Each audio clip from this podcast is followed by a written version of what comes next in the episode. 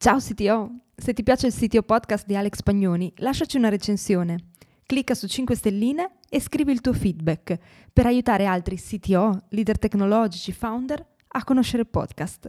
Puoi lasciare la recensione su Apple Podcast o se stai ascoltando dal sito su Podchaser. Trovi l'icona in alto vicino al menu. Grazie!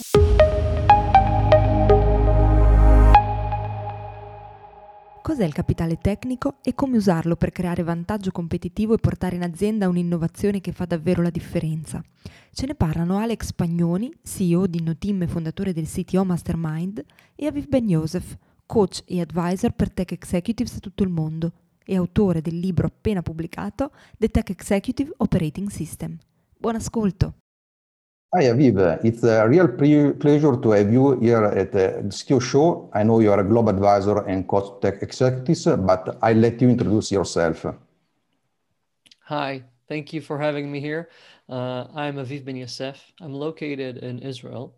I've been coding since I was nine, I think. And after working in several companies, startups, and freelancing for a few years, I've slowly moved and transitioned to helping CTOs, VPs of engineering to help create world class engineering teams. That's my passion. That's what I'm really, really interested in, in, in making a dent in the world by creating that. And as part of that, I've been working the past few years with companies globally and have just released my first book, The Tech Executive Operating System, which is exactly about this. Great. Uh, today I wanted uh, to speak with you about uh, some uh, of themes, uh, in particular about uh, producing tech capital rather than obsessing about tech debt and to drive value, and also shift the R&D from a cost center to an innovation center that's not just a, a Jira resolving machine. And finally, about the axioms of tech leadership for forming a personal operating system, just like the title of your book. So first thing, what's tech capital for you? Yeah, so I'm guessing we all know what's tech debt, right? And I always say that if you had a friend that's always obsessed about tech debt and saving every penny and every cent, you would probably go to that friend and help them realize that even if you no longer drink cappuccinos outside and save the cost of a cappuccino every day, at the end of the year, you've only just saved, you know, debt that's equal to the amount of 365 times the cost of a cappuccino. But tech capital, just like real capital, is about the ability to create more and more value. So rather than focus on minimizing how much coffee I'm going to drink, uh, which I don't think is a good idea in general, uh, I can focus on how can I create more value and therefore have more assets for me. So when it comes to tech capital, first of all, you have to realize that it's not another feature because features are like, you know, you buy a car and the second you get the car and you start driving it, it starts lowering in value and you always have to maintain it. And that's the same for features. Tech capital is about technology that enables new things that can be seen as a competitive edge or that helps people in the company for example, um, I've seen in a lot of companies where we start where every marketing email or transactional email that's being sent has to involve some engineering work, right? Someone in marketing, someone in product wants to change the copy in an email and they have to open a Jira ticket. It has to be on the roadmap. Someone does it as part of the sprint. And some companies say, all right, let's let's make this an example of tech capital, let's make a tool that enables people in marketing, people in product to be more autonomous. And you create, for example, a CMS like solution that means that for 80% of changes, no one needs to talk to engineering. They can just do what they feel like. And that's like a, a new power for people in marketing. Rather than having to depend on scheduling stuff in the sprint and waiting for it to happen, they can just, you know, I have an idea, I try it out, I learn, and whatever I see works, I can let it continue. And if I don't like it, I can just revert and try something else. And that's an enabler. That's what I call a force multiplier. And tech capital, capital is like that. How can we create things that just make the company as a whole better? Well, I really like uh, your perspective about uh, technical debt, and in particular, what's org organizational debt and organizational smells? Yeah, so we all know and care for code, and it's easy to spot code smells because we've become accustomed to it.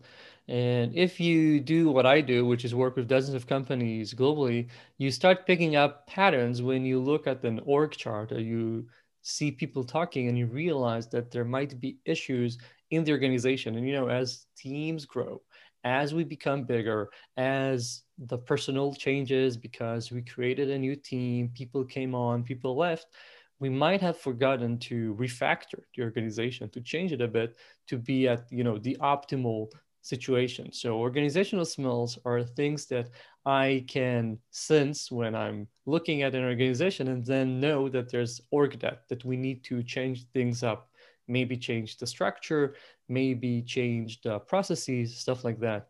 And uh, if you want, I can g- give you a couple examples of uh, org smells. Yes, so how should we measure in particular R&D organizations? So first of all, I always say that we all know to how to spot premature optimization, right? Someone is rushing to make the best absolute code uh, possible before we even know that we're gonna need that or we know that it's gonna be needed at scale, etc. And premature organization is the same for teams, where you look at a team and you see that there are a bunch of very, very small teams, and we created prematurely uh, a bunch of team leaders and gave up titles like tech leads that ended up splitting the company and splitting the roles in the organization too soon. So, for example, premature organization would be having four teams of three people rather than having everyone be in one team or two. Or another example would be having from day one a backend tech lead and a front end tech lead so that you can no longer bring in someone new that will have any part of the responsibility because everything has been divided up, stuff like that. Great. Uh, why is tech strategy a bad thing? um, I don't know how often you hear people talk about tech strategy. I've been noticing it coming up more and more lately.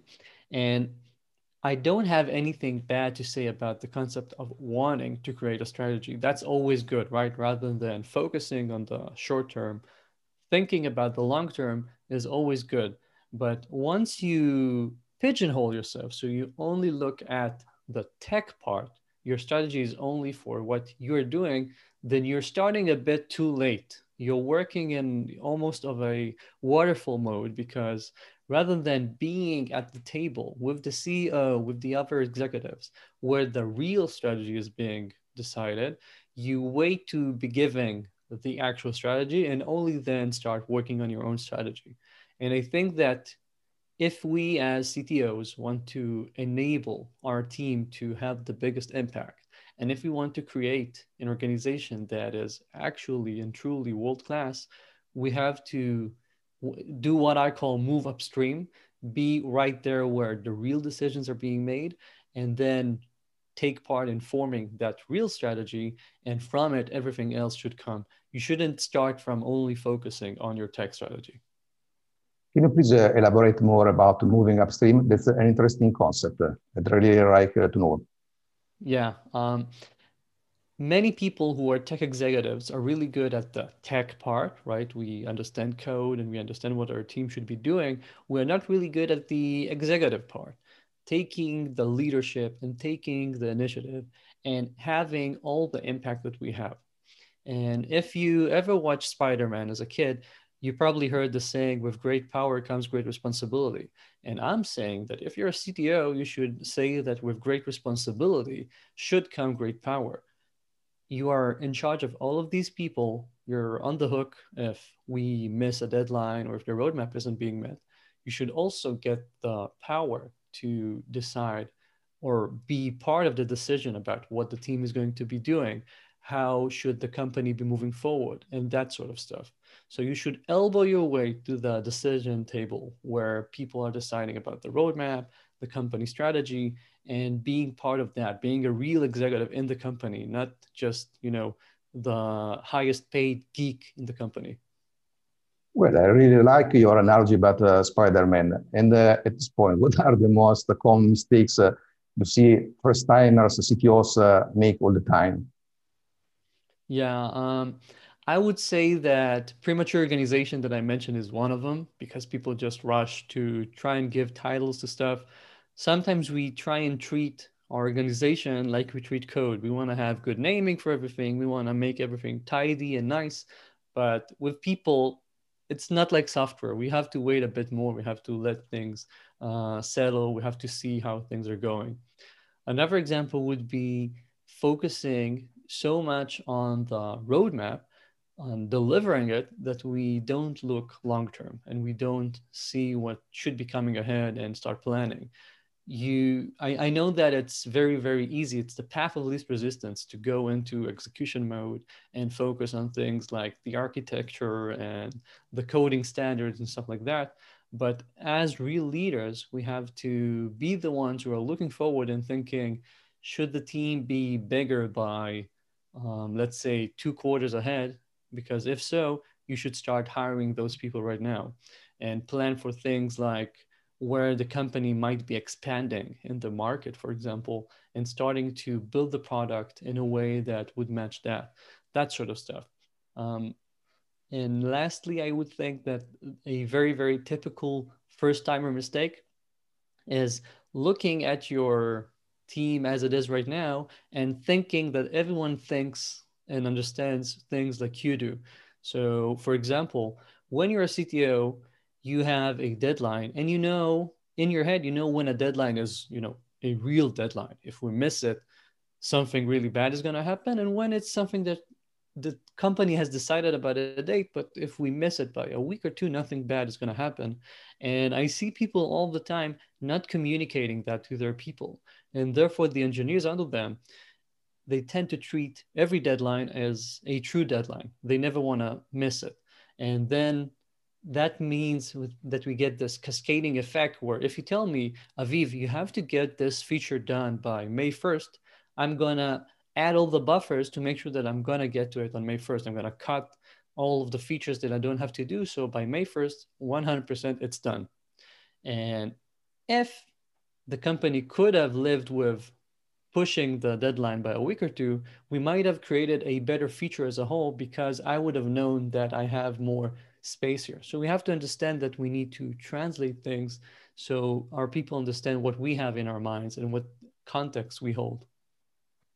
Well, talking about uh, delivering features and so on, how to make innovation a regular part of uh, the work is opposed to focusing solely on the roadmap.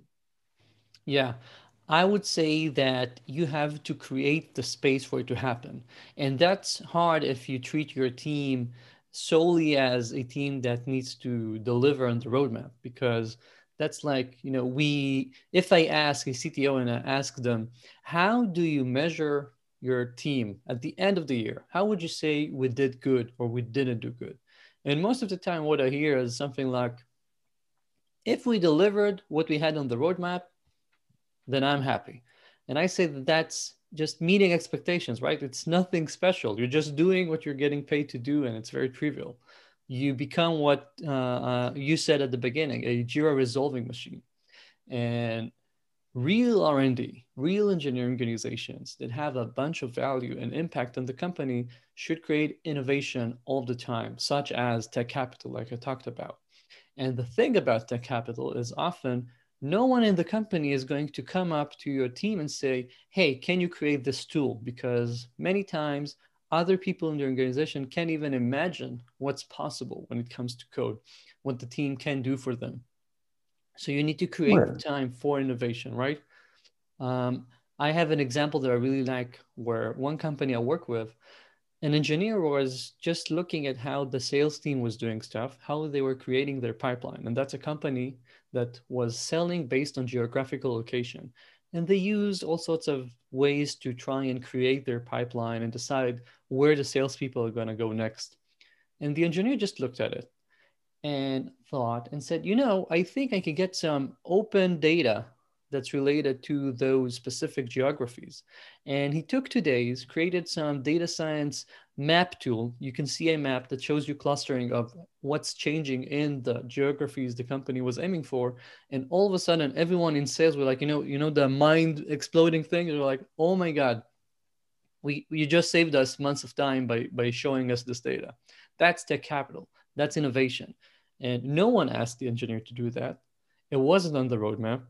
No one planned for it but the engineer had the ability to take two three days and try it and it might have failed right? He might have created something and then sales would say no no it's useless. But if he didn't have the time you would never get this kind of uh, amazing experiment that actually works. So you need to create the time for it. I try and push companies to do what i call intermissions.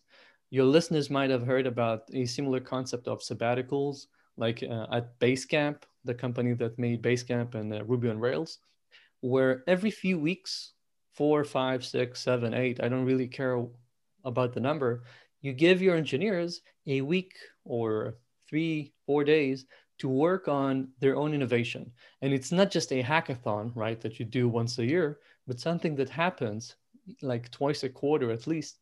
And then they can in, they can innovate regularly. They can try stuff. They can experiment, and that's how you create that sort of special magical feeling where people actually have autonomy for their own time part of the time in the year and they can try things and test things and create this magical tech capital stuff well, regarding engineers, I know that you say that companies uh, need to uh, have less senior and principal engineers. Why do you say that? Yeah, well, I'm not against hiring talented people, of course. What I am saying is let's think about what your people would do if you would give them more time to decide about things.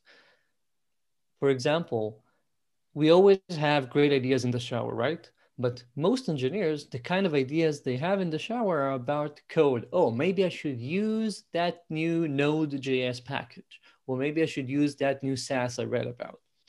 And I want people who understand that the real impact is how can we make the product better? How can we make processes better? People who obsess not just about the tech part, but also about the product part.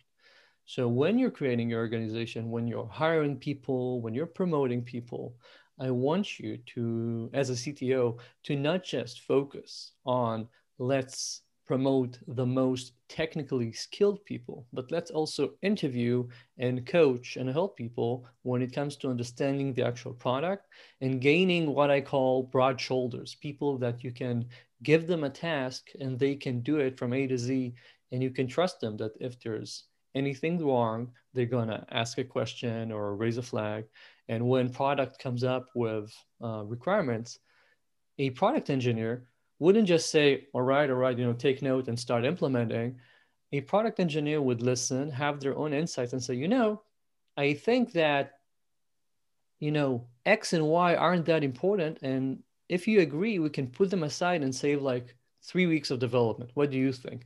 That kind of discussion is what I want to see in my engineers. And that's only possible if they also have the perspective of looking at the product and not just at the tech part.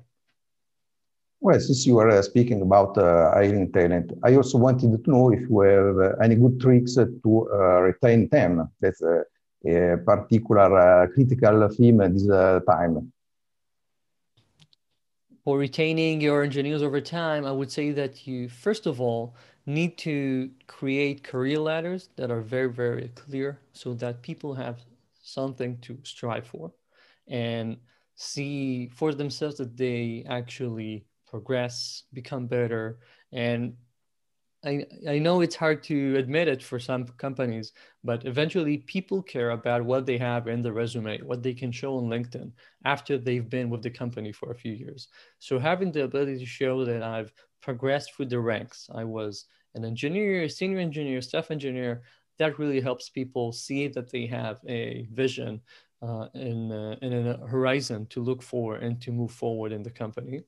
And also, I believe about creating space and autonomy for the best people to try things and experiment and learn on their own. So I'm guessing you've heard about the Spotify model where people work in squads that are cross-functional and they get their own objectives and they work on that. And I think that that's a big part of creating the self-actualization for people. If you know the Maslow's hierarchy of needs, right, this pyramid where we have the basic stuff that we want to get done, and right at the top he put self-actualization. I'm making the most of my potential. I'm actually investing my brain and I'm thinking and creating and I have autonomy. And that's something that you get only when you provide your team with enough space. So don't be a micromanager. Don't assume that they need too much guidance and let them do their own stuff. For example, in the intermissions I talked about. And I see how companies that have this kind of space end up retaining people for longer. I would say the average I'm seeing across the industry is around, let's say, a year and a half to two and a half years. And companies with a lot of agency, with a lot of autonomy, tend to get it to, I would say, more closer to three, four years as an average, which is amazing. Well, at this point, I usually recommend, uh, ask the guest to um, recommend a book, a resource, YouTube channel, and so on. But since you are a, a book writer by yourself, uh, I just uh, wanted to know about your book. So please uh, let me know. Yeah, sure. So it's my first book. It's been out since early April, and I actually wrote it between the COVID lockdowns in Israel. And the reason I wrote it is because I kept noticing that in my work with clients, I keep repeating the same principles. And that made me realize that, hey, instead of me trying to reach everyone as clients and repeating stuff, I, I really, really want to see the impact on the industry as a whole. And that's why I decided to write the book. And it's called the Tech Executive Operating System because it's intended for tech executives like CTOs and VPs of engineering. And it gives them the tools to see how they should be measuring themselves, how they should define the work, how to organize their teams, exactly the kind of stuff we just talked about, about the objectives, about moving upstream, about creating innovation. And I put all that in a book that I hope will help many, many companies become real innovation centers and create engineering teams that are what I say worth their weight in gold. They are really, really um, making an impact on the team and don't merely take an order. What product has asked for this quarter and, and go go off along and do it. Well it's a great book. I'll uh, buy it uh, very soon. Thank you aviv for uh, being a guest at this show. And uh, i hope to speak with you again uh, uh, sooner. And bye. Thank you alex. I had a good time